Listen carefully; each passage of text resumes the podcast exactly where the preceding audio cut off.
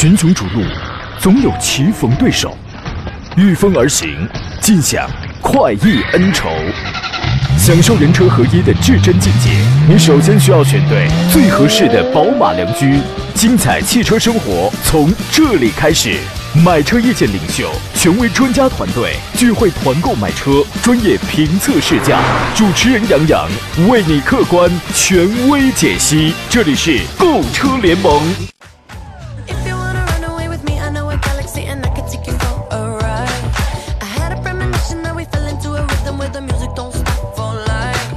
来，诸位，欢迎在礼拜二的上午时间如约收听山东交广此刻开始全省直播的专业汽车节目《购车联盟》，我是杨洋，在济南向全省的听众发出问候啊！经历了昨天的沙尘暴天气呢，今天早晨去找自个儿车的那个感觉啊，特别像小时候咱们玩的一个游戏，就是你在沙漠里找到一个宝箱。特别特别的像，因为你要是一不留神，你发现那个，即便它是一个铁皮，你也发现不了它，你知道吗？那车呀，说白了就跟斯芬克斯似的啊，趴在你的车位上。然后我走到车前呢，呃，我的脑海当中不禁就飘过一句广告词：“这风沙已经为你流淌了近千年。”啊，空气确实不太好，但是这个天气啊，可能持续一两天时间吧，差不多就快过去了。呃，在这样的在如此的空气环境当中啊，请各位出行的话要戴好口罩，好吧？今天节目呢，解答各位在选车还有买车这个方向上的提问啊。直播间里路热线已经开通了，号码分别是零五三幺八二九二六零六零或八二九二七零七零。有选车、买车、挑车拿不定主意的情况，欢迎跟我们来做探讨。另外呢，您还可以在山东交通广播的这个公众号当中来收听、来收看我们此刻的音视频的直播，发送问题，还可以通过杨洋侃车的公众号，现在以及节目以外的时间都可以联络我。呃，另外呢，我现在正在开通着这个抖音直播啊，欢迎这个像是世俗啊、龙心呐一些朋友这个进入。有人说准时报道，有人说前排沙发坐着就是舒服啊，关键这个视野还挺好呢，是吧？这个各位可以选择你最喜欢的一种方式跟我们来进行交流。呃，搜索我的一个方式呢，都可以直接搜索“杨洋侃车”，包括在抖音呐、短视频平台，您都可以找到这四个字就可以了。第一个“杨”是木字旁，第二个“杨”是是提手旁，单人旁，侃大山的侃啊。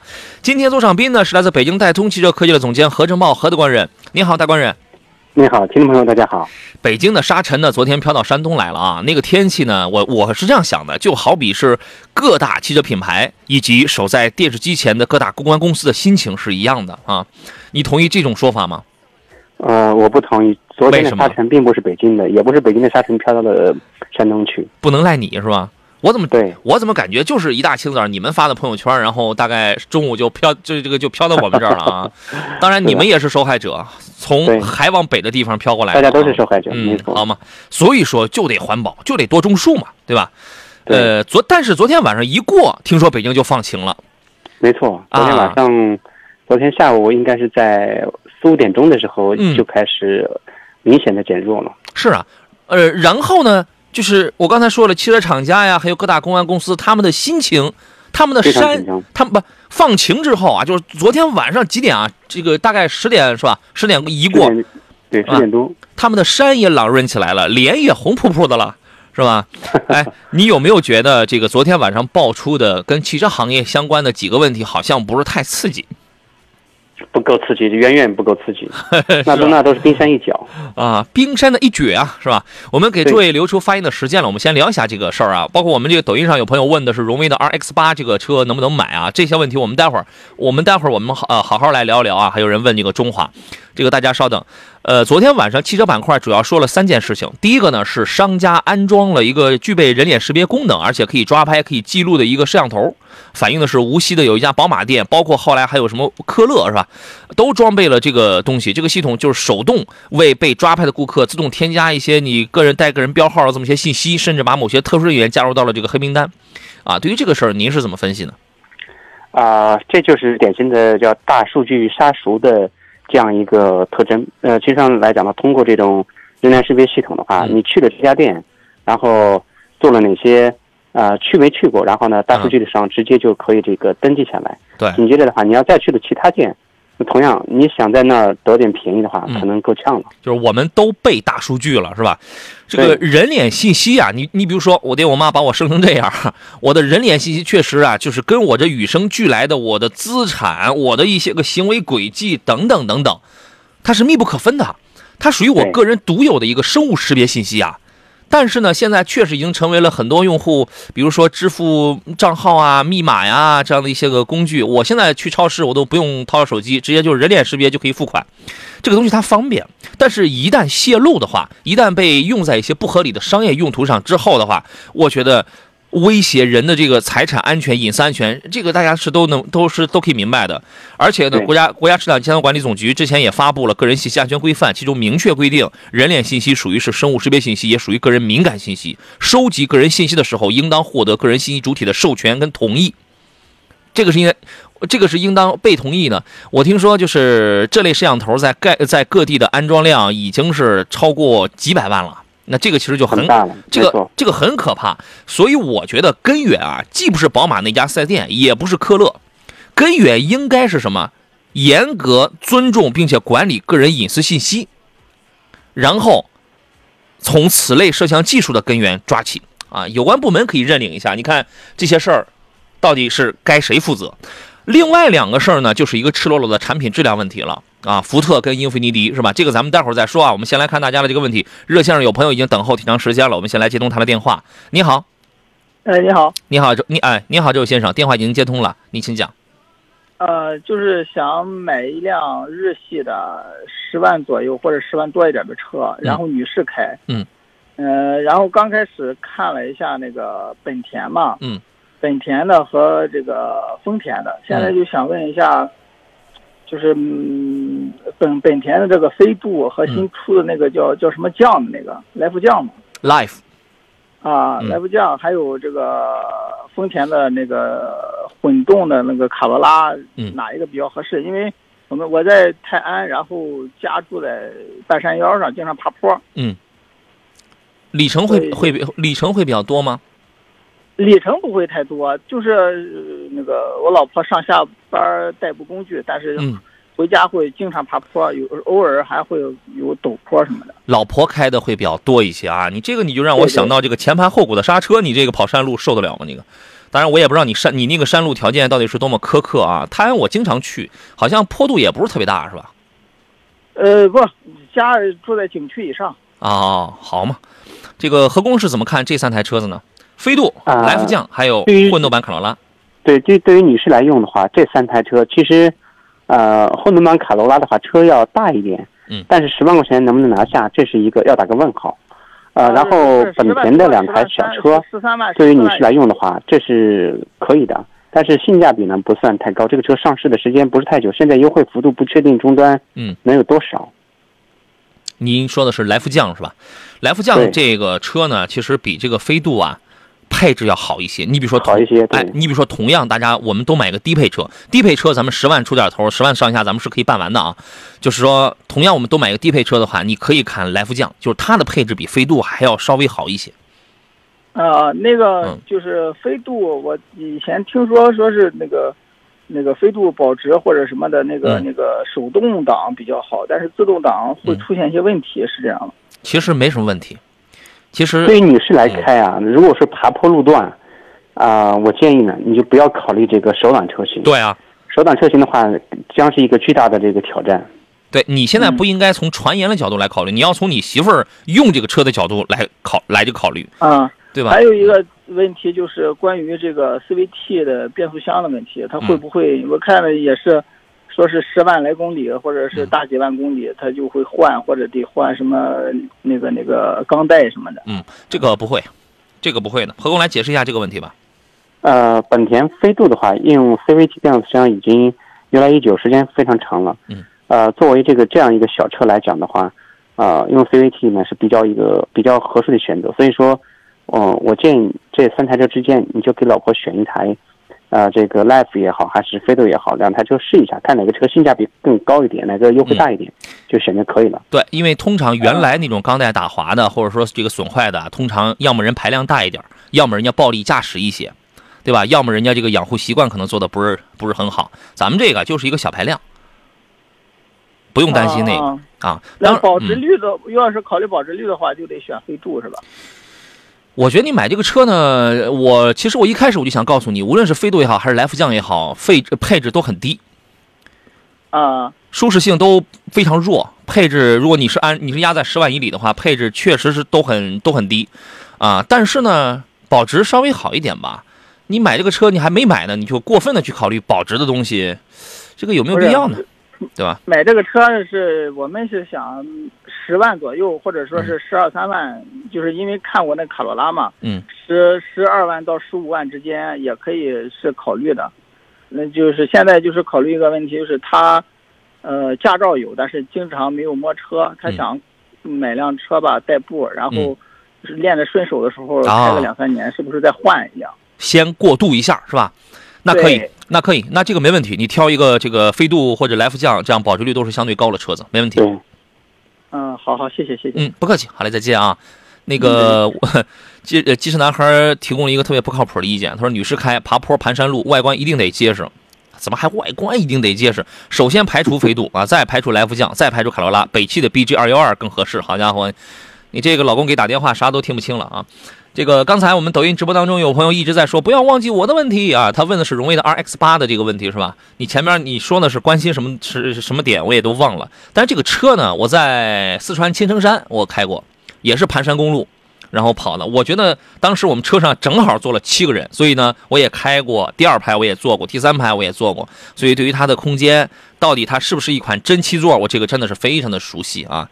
呃，先请何工来评价一下这台车子好吗？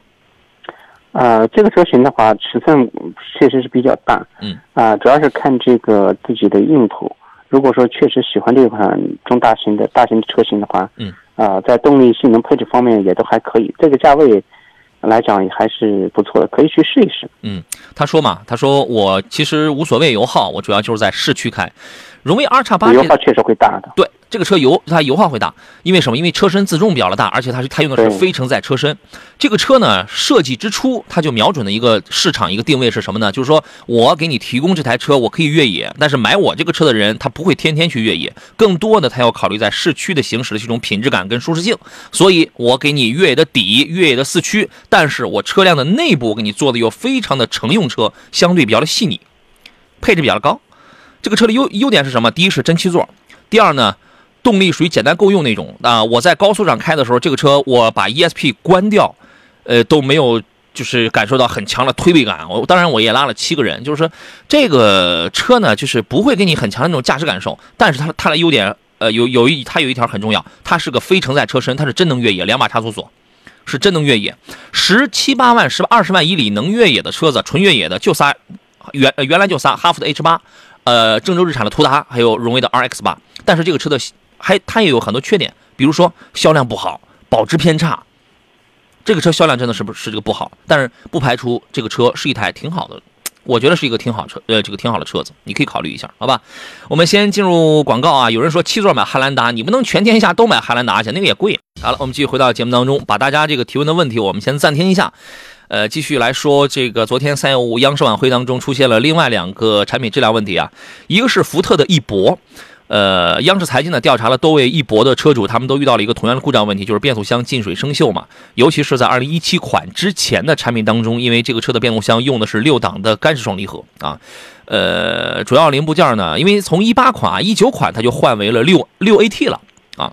呃，所以呢，这个水是从哪儿来的呢？四 S 店呢，我看你我看了一下他那个片子，四 S 店始终说是这个进水的原因是车主的问题啊，使用不当啊，或者车子泡水啊，或者涉水过深。其中有一位陈先生自己花了七千两百块钱进行了这个变速箱的维修，还有一位王先生是吧？因为这个车辆出了质保，维修费用是一是一万六，但是修完了之后也一样啊，问题没有解决啊。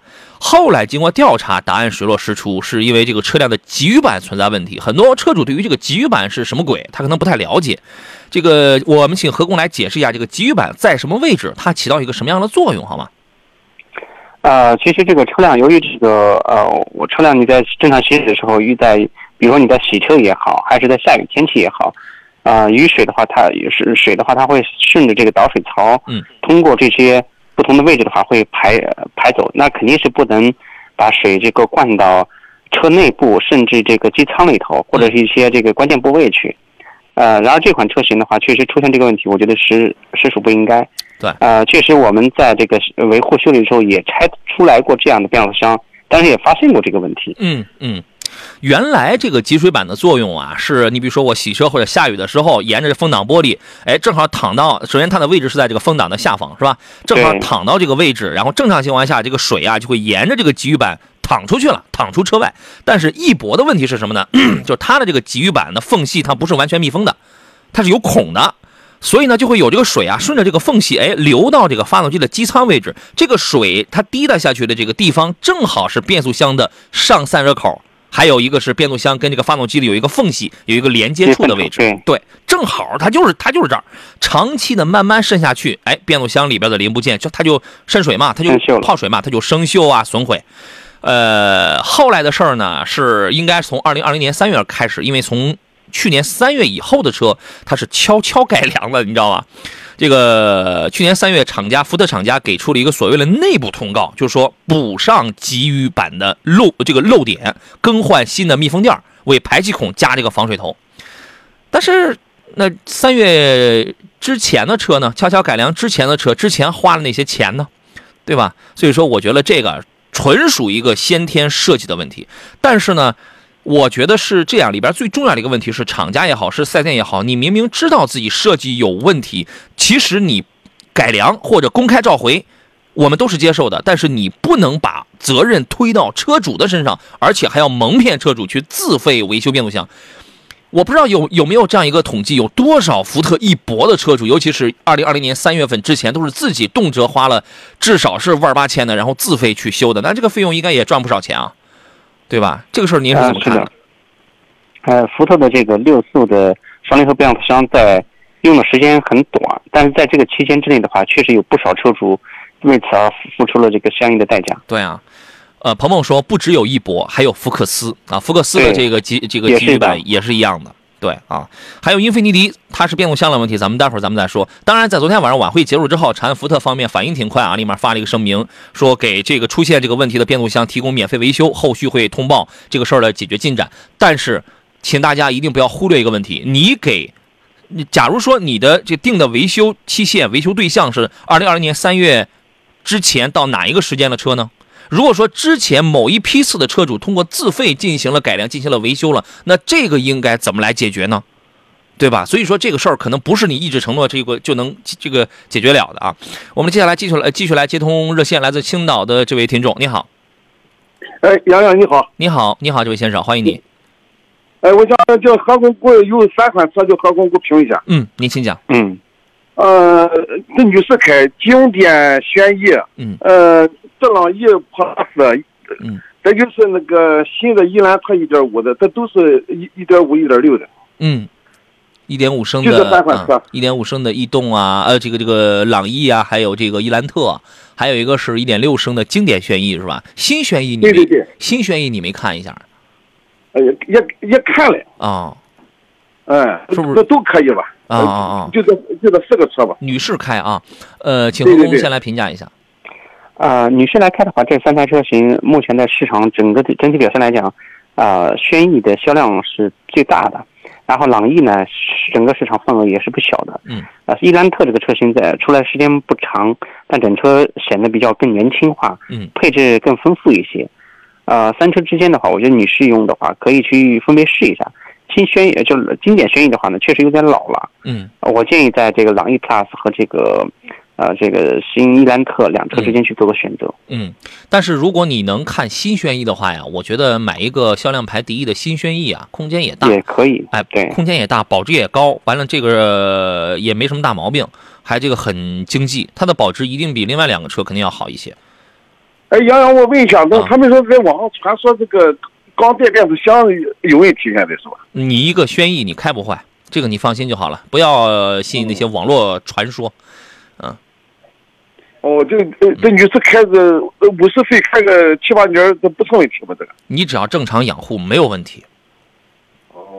哦，新新轩逸要比那个经典能好一点是吧？好，无论是首先它动力上要好，大家都是 HR 幺六型号的发动机，但新轩逸呢，从这个呃动力方面，它首先它是提高的，另外呢，从一些配置啊、做工啊、舒适性细节方面，这个做的也也是要好一些。经典轩逸呢，现在呢，它就是它就是便宜啊，对，它主要就是便宜，但是有一个点啊，现在这今年有没有这个这个团购这个这日产的。我四月之后才会举办团购。哦，四月份以后是吧？对，可能会有日产。你要是着急的话，你就买；你要是不着急的话，你这个你就等。我但是我要说的一点是，现在轩逸呀，这个订货周期可能会稍微长一点。为什么呢？因为想买的人太多了，产能跟不上。哦，我我等等也可以，这可以不着急用是吧？哎，可以，那你可以等一下，哦，跟着我好，谢谢啊啊，，跟着我的节奏啊。好，好的，好，谢谢啊，好嘞，再见啊。好嘞，拜拜。再见。呃，大陈是我们抖音的朋友，他说：“杨洋评价一下讴歌的 RDX 好吗？RDX 我一直觉得这个车呢是一个特立独行、挺有品位的车的，但是这个销量也太惨了点儿了吧，市场上也太小众了。对于这个车，您是怎么看的？RDX 2.0T 这个车型，整车你要去试过以后，你会觉得这个车还不错。嗯，因为相对来讲，整车的性能各方面来讲，它要前者，比如说啊、这个冠道啊，比如说这个 URV 啊，这些车型的话，你要开过，然后再去开这个 MDX。MDX 明显级别要高一个，嗯对 RDX 明明显要那个要要好一些，所以说这个车型的话，我觉得还是可以考虑的，但是市场销量确实很小，哎，很少。卖的会非常的少一点，但是整车的舒适性，你包括这个本田，呃，这个四驱系统，这个电控四驱系统，我觉得这个还是很有卖点的。但为什么呢？这个销量这么的少呢？我觉得广汽讴歌这个这个这个这个可能在呃市场的保有量啊，包括四 S 店的这个维修网点上，你你本身厂家也不指望这台车去这个走多少量。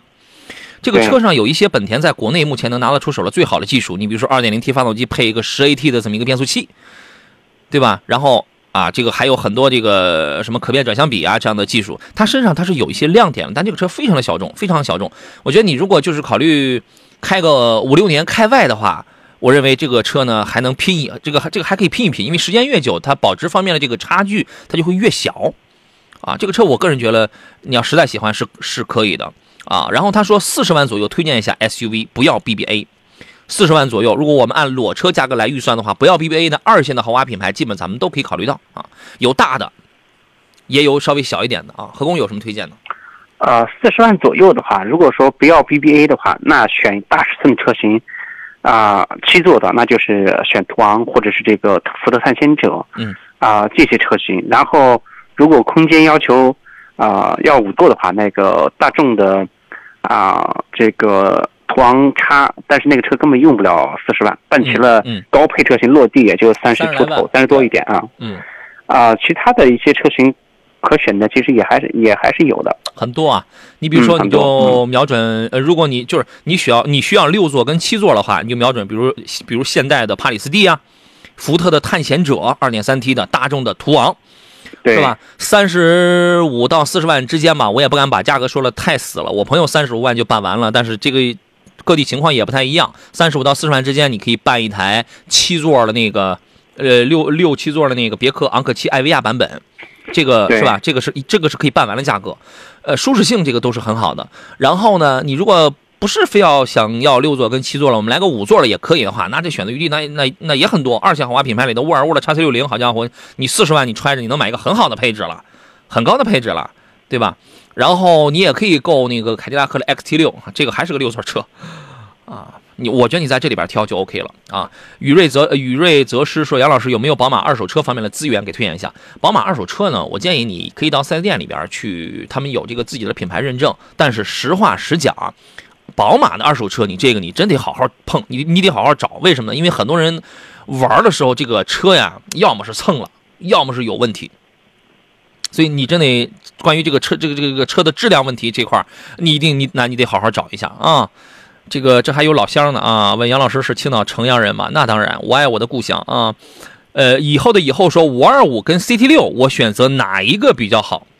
五二五跟 CT 六，哎呀，总感觉这个鸡肋鸡肋，弃之不甘，食之无味啊，是吧？您给挑一挑吧。呃，两车之间呢，CT 六这个车型，它的豪华感包括配置各方面都很丰富。这个车呢，最大的这个特点就是现在，啊、终端优惠力度之大啊、可能你买买五系的价格的话，可能呃根本用不了。比525呃还便宜呢五系的话，嗯对，五二五你落地这个车也得四十四十万出头，也得四十四十二、四十三四这样吧。呃四十二三四四十二三差不差不多，嗯呃，四十二三可能够，嗯，可能够呛。然后因为前两天还去看过这台车，啊，所以 CT 六的话呢，这个车型办齐了也就三十大几。对，所以说这是一个价格方面的一个差别。你如果真追求一些豪华感的话，你就是谁性价比高啊？CT 六定位是一个中大型车，对吧？本身现在它价格这个一下子优惠了一个巴掌多，它价格很便宜的。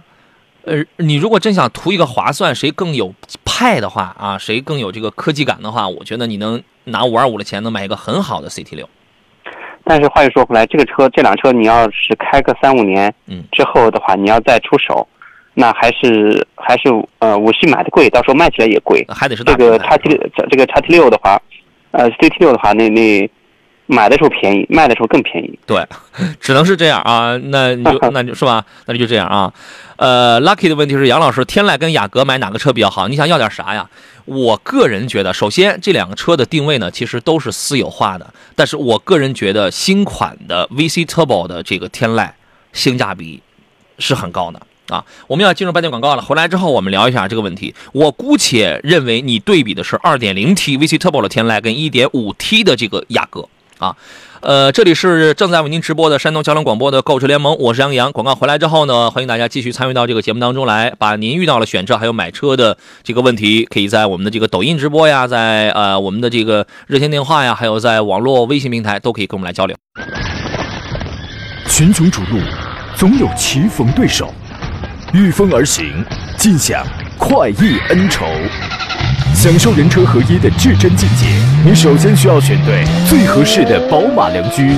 精彩汽车生活从这里开始。买车意见领袖，权威专家团队聚会团购买车，专业评测试驾，主持人杨洋为你客观权威解析。这里是购车联盟。来，诸位，十点三十三，欢迎继续回到山东交通广播，此刻为全省的朋友进行直播的购车联盟的节目当中，我是杨洋。呃，然后，我们今天有好多好多的这个提问，好多好多的问题啊，我们我们甭着急，陆续有来吧。直播热线是零五三幺八二九二六零六零或八二九二七零七零啊。有人看直播说，杨老师真的是精神矍铄，您这一句话，您这一个小词儿吧，就把我踢回到八十岁以后的这个年龄段了啊，谢谢啊。这个除了热线之外，您还可以给我发微信呐、而且今天还有这个抖音直播啊，您可以找到杨洋侃车来互动、来交流、来关注就可以了啊。我不需要送礼物的，关注、留言、互动就可以了。座上宾是来自北京戴通汽车科技的总监何正茂，何何的官人，你好，大官人。你好，大家好咱。们聊一下这个 2.0T 的 VC Turbo 的天籁，还有 1.5T 的这个雅阁，好吧？呃，对，来先说您的观点。呃，如果在这两车之间，天籁选到了 2.0T 的车型，那无疑在性能方面，2 2.0T 的这个天籁呃还是占优的。嗯。呃，它的唯一诟病是在于这个 CVT，虽然两车呀都是 CVT，嗯，但是呢，就是在 CVT 的这个问题上，可能很多车友还是会有所顾虑。嗯，呃，这是嗯很多车友买到天籁的时候的一个最大的一个疑虑。呃，但是在性能方面，这台车确实要比雅阁 1.5T 的车型要好。呃，所以这两车之间的话，主要是看预算。如果说选到了这个自然吸气的天籁，那么跟一点五 T 的雅阁，那我那我肯定会推荐去选择一点五 T 的雅阁。天籁呃，这个天籁现在没有雅阁贵，所以说一样的钱肯定能买到二点零 T 的天籁了。是啊，哎，这个 CVT 呢，之前承能承受的扭矩最大的范围也也就在三百五十牛米之内，后来逐渐提升到了四百牛米，现在有一些车能到四百五啊，甚至更多。咱们不算坦克啊，坦克也用 CVT 嘛。呃，就目前来讲，2.0T 的这个天籁能够呃380牛米的，这个最大扭矩峰值是完全在可承受的范围内啊，而且 CVT 的这个变速箱技术应该也有差不多有百年的这个历史积淀了。啊，所以说你正常使用、正常养护的时候问题不大，也有朋友出现过个例的一些个问题。那如果是这样的话，本田的、丰田的、三菱的这个都用 CVT，这个咱就都不能买了，对吧？正常开，这个正常养护没什么问题。我觉得重点从性价比啊，从操控性这两个车，如果你是一个年轻人的话，我推荐你考虑 2.0T 的这个天籁。首先啊，从动力上，这两个车真不是一个量级的。1.5T 的雅阁无非就是给你一个190马力的这么一个动力，而而这个天籁呢？两百四十多马力，接近两百五十匹。这个 VC Turbo 呀，关键是给你它用它其实就是一个气管喷射，它叫混合喷射，一个缸内一个缸内喷射加一个气管喷射融合起来。我可以压缩比是八比一，也可以是十四比一。我我要我急加速的时候，我给你八比一的这个压缩比；我需要、呃、缓慢行驶需要省点油的时候，我我给你个十四比一的这么一个压缩比。啊，所以说这个动力还好，关键还理论上还不是那么的费油，你知道吗？这个车操控性还是非常棒的，我觉得能把这个内饰啊，把中控的设计能够再提高一下，再设计一下，那就这个车的销量会更好啊。所以我个人觉得，一样的价钱买 2.0T 的新天籁，这个是一个一个一个划算的选择，好吧？而且它发动机它没有那些这个机油的问题啊。呃，同力装饰工程公司说想换车，之前开的是一三款2.0的蒙迪欧，想换一辆家用较多、偶尔商务的啊。之前看了 Lexus ES 200，还有40的 A6，还有 Model Y，但是最近看了报道问题跟弊端都挺多的。谁的弊端多？Model Y 是吧？同价位还有什么推荐啊？呃，特别说明不要 CT 六不要 S 九零。我觉得你你你那个四零 A 六看的可以啊，何工觉得呢？啊、现在来讲，我们看到二一款的 A 六四零和 A 六四五，实际这两台车呢，它在国六 B 以后，发动机的话都换成了一样，只是软件调教的不同而分为高低功率。目前奥迪的 A 六的折扣力度之空前之大，啊，所以这个车的性价比还是蛮高的。嗯，啊，我觉得可以选这台车型。对啊，A 六是可以的呀。然后，哎，他的问题被别人给顶掉了。他刚才还说了个什么车？嗯呃，特斯拉，我觉得你可以放一放。Y，啊嗯，，对，特斯拉你先这个国产之后的特斯拉，我我觉得你先放一放吧，毛病太多了。然后他刚才前头还说了个什么来着？他的问题我已经看不到了，被别人的已经给替代掉了。反正在这个价位啊，你要么宝马，要么奥迪，S 九零 CT 六，那你要不要？那其他的可能都有点偏门吧。英菲尼迪现在在风口浪尖，现在不要买，现在不要买。来，咱们把那个呃，抖音上有朋友说 CRV 混动可以买吗？可以，CRV 我建议你就最好是买个混动。咱们把英菲尼迪那个变速箱咱们说一下，就是说在采访当中呢，有车主经历了油门失灵，有动力中断啊，还有车主说这个变速箱有故障，变速箱有这个异响。因为 QX 六零，你看这个车我在哪一年的时候我还开过，但我我应该比较幸运，我那台 2.5T 机械增压的 QX 六零 Hybrid 是一个混动车型，我那个车还没有遇到问题，你知道吗？然后它主要在央视采访当中，主要说是这个呃更换变速箱了，但是隐患依然存在，但是有人还要花十四万，出了质保期我要自己掏十四万五了这么一个事儿，反正就是变速箱的这个问题。后来又引发出了英菲尼迪跟这个消费者去签保密协议，规定这个车主呢，我可以给你换啊，但是你就是就是封口嘛，你不能去进行一些啊负面传播。央视财经报道完了之后呢，英菲尼迪昨天官方也给了一个回应，说高度重视啊，要去改善，是具体是什么措施，我们将这个公布。QX 六零相对来讲，它是个大排量，你你这样的车用一个 CVT，而且用的是比较老套的这个 CVT 技术的话，可能就真的不是太行啊。对于这个事儿，您是怎么看的？呃，是的，CVT 有很多人管为诟病的问题，就是在的这个低温时候的一个冷保护。你这个发动机的启动以后呢，由于就是温度比较低，变速箱呢就不愿意升档。嗯。呃，踩油门走车的时候，你会发现转速升得很高，车速就是提不起来。对。这个是很多 CVT 变速箱的一个共性。呃，然而现在来讲的话，技术也在不断的改进，所以这个。呃，这些问题的话，有些车上可能还会存在，嗯，但主要是长期的耐久性使用方面的话，已经比早些年要强了很多。嗯，确实是啊。你想啊，所以说这种变速器就特别适合那种慢条斯理性格的人，对吧？你别着急，有的时候你越着急，那你越狠踩，是吧？是。呃，反正呃，在昨天的三幺五上，我们就见到了这么几件事情啊。昨天央视评论员有一句话，我觉得说了非常对。他说：“这个老百姓呢，没有那么多富裕的钱去打水漂。”我觉得说的很好。其实呢，老百姓也没有那么多富余的时间来打水漂。啊，对对，消费者的尊重，对产品质量的尊重，对社会责任的尊重，一直以来都值得深刻思考。好吧，不要以为这三幺五过了之后，哎呀，这好家伙放假了，这个非常的轻松啊，老百姓心里才是有杆秤的。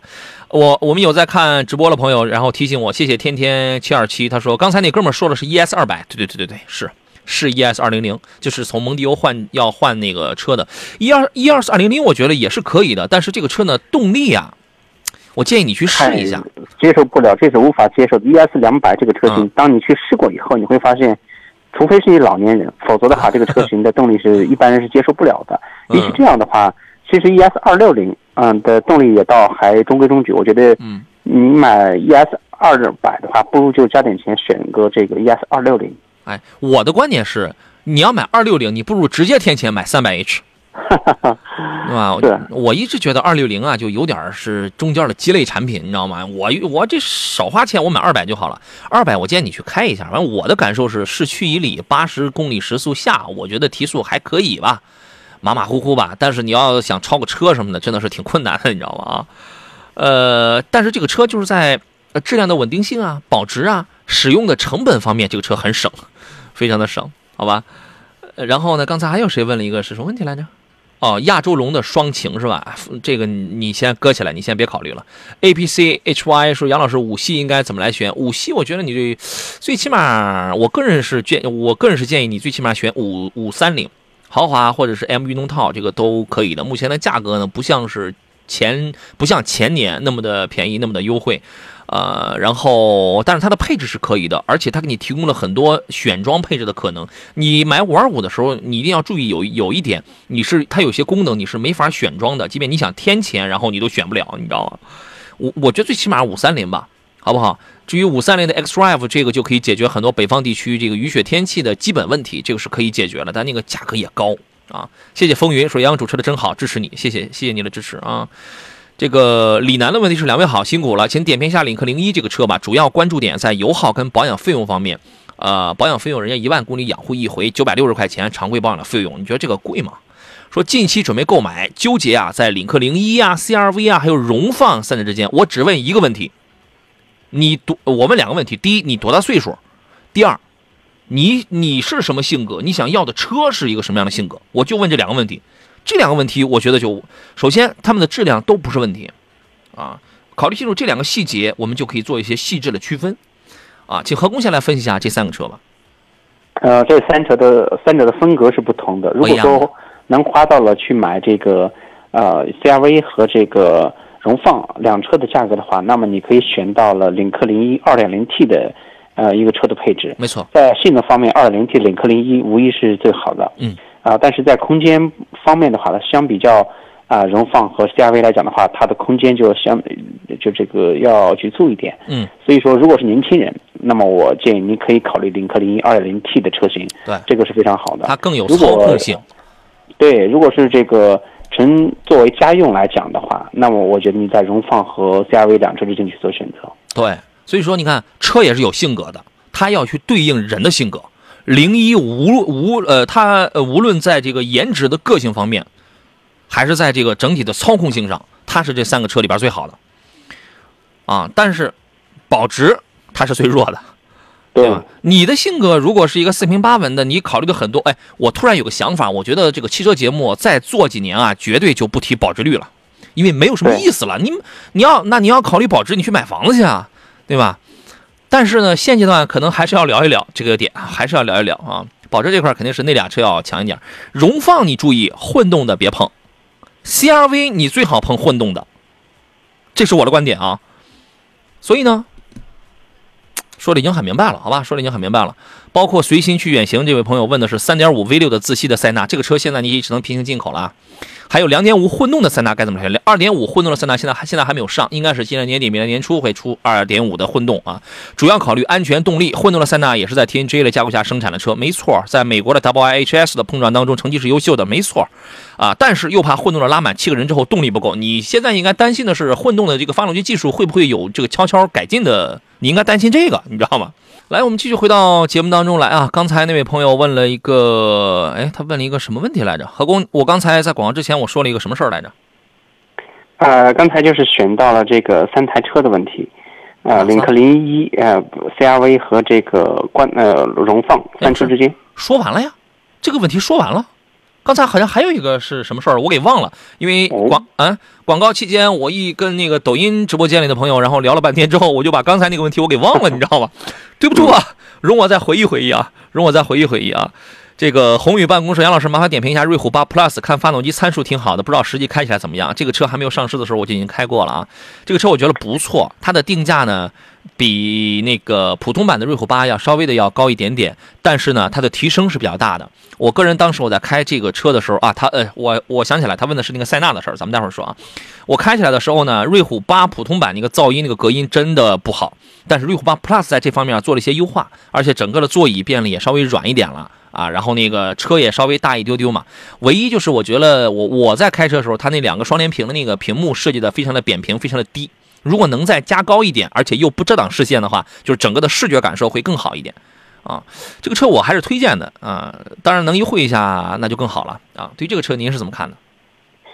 啊、其实这个这个车型的话，我们看到近期关注过相关视视频的一些朋友可能会注意到，啊，有人在对奇瑞的发动机动力总成做了一些啊、这个马力的测试。嗯呃，经过一个测试之后，发现奇瑞的发动机的潜力真是不小。嗯，呃，实际上来讲的话 T，的了。对这个正儿这恰恰就体现了这个奇瑞这个这台发动机的真正实力。所以我觉得选一点六 T 的瑞虎八 Plus 应该是一个不错的选择。嗯，整个的舒适性啊，这个也是比较高。当然，现在它的售价要稍微要高一点啊。这个这个这个车还是可以的，好吧？呃，刚才我说了那个塞纳呀，来您给说说吧。新款要出来的塞纳极有可能会配2.5的混动了嘛？呃，新款的这个塞纳，我们看到它的官方的相关相关的通报虽然还没出来，但是2.5混动这是一个标配。对，敢买吗？我觉得没有什么不不敢买的，因为我们看到，呃，路上有很多，呃，阿尔法那部车型也都是这样的嘛。嗯，但是如果再出现机油增多跟乳化呢？啊、是的，这个就是一个痛点。所以说现在来讲的话，很多车友即便知道这个问题，这个车呢该买还去买，然后呢，呃，总觉得丰田这块呢幸运的呗也是避。而不谈。对，丰田就是压根儿就是避而不谈，总觉得自己是幸运的呗，对吧？呃，你要按我的观点来说，这是个大问题，这是个大问题，好吧？是大问题。对，好吧。风云说奥迪 Q 七柴油版怎么样？呃，这个车型如果说选的柴油版，性能是非常好的，嗯但主要是，呃，这个车的柴油版的车型保有量比较小。是，目前来在呃来来来讲的话，在中规的中国渠道是没有的，嗯这车都是平行进口的。进口的。而且买这个我觉得有点冒险啊！你现在是什么油品啊？是什么质量？是吧？好吧，对，这个不行的话，咱就买一个汽油版的就挺好啊。刚才还有谁问了个什么事儿来着？啊，兵哥哥说迈腾三八零豪华也有颗粒捕捉器吗？这个有吗？有的吗？呃，颗粒，首先我来介绍一下什么叫颗粒捕捉器，嗯叫 GPF。实际在呃欧洲来讲的话，很多车型上在实施欧六以排放以后，在国内的国六、国六、国六 B 以后的话，呃，在三元催化器的结构上的话，发生了一个质的变化。嗯，那么它就是有压差传感器，然后最终的话，它是中在三元催化器中间的话是有一个空格。实际上，这个通过相应的特殊处理之后，它是形成了这样一个叫颗粒捕捉器的这样的一个功能。嗯，呃，国六 B 的车型几乎都有了。它是有这个东西的啊。呃，我觉得斌哥哥之所以问这个问题，可能呃是担心最近反映的一汽大众的有一些车型那个颗粒捕捉器堵塞、堵塞的那个问题，堵塞之后就会导致油耗翻倍，对吧？可能你担心的是这个问题，这个问题是确实存在的，它是确实存在的啊。然后说关键 DQ 三八幺怎么样？投诉高吗？DQ 三八幺我觉得这个还好一点。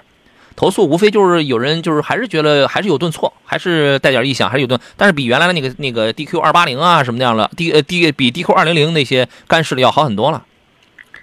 呃，在这次三幺五之前的话呢，我们看到很多媒体也是，呃，很重头的去炒了一下这个，嗯、大众、奥迪的这些双离合变速箱的一些问题。嗯，作为眼下，呃，大众所主流用的 DQ 三八幺或者 DL 三八二嗯这个七速的湿式双离合变速箱来讲的话，呃，在大众也好，奥迪也好，这个车上的话，概率性的还是有一些问题存在，但是相对来讲，比早期的七速的双离干式双离合变速箱稳定可靠性还是要好。嗯，啊，这个有些车友的话，确实买到新车用了没多长时间，嗯。呃，确实就会发生这样，呃，发体的故障啊，包括这个异响的问题啊。嗯，但是有些车友开了到目前为止已经十几万公里了，也是妥妥没事儿。对，车不就是这样嘛？你这个同样的车，那个为什么有的人就说，哎，我的丰田那个混动，我就我就不增多，我就不乳化，是吧？你这个东西，它没法说百分之百每每一百台车全都是这样啊，它是是吧？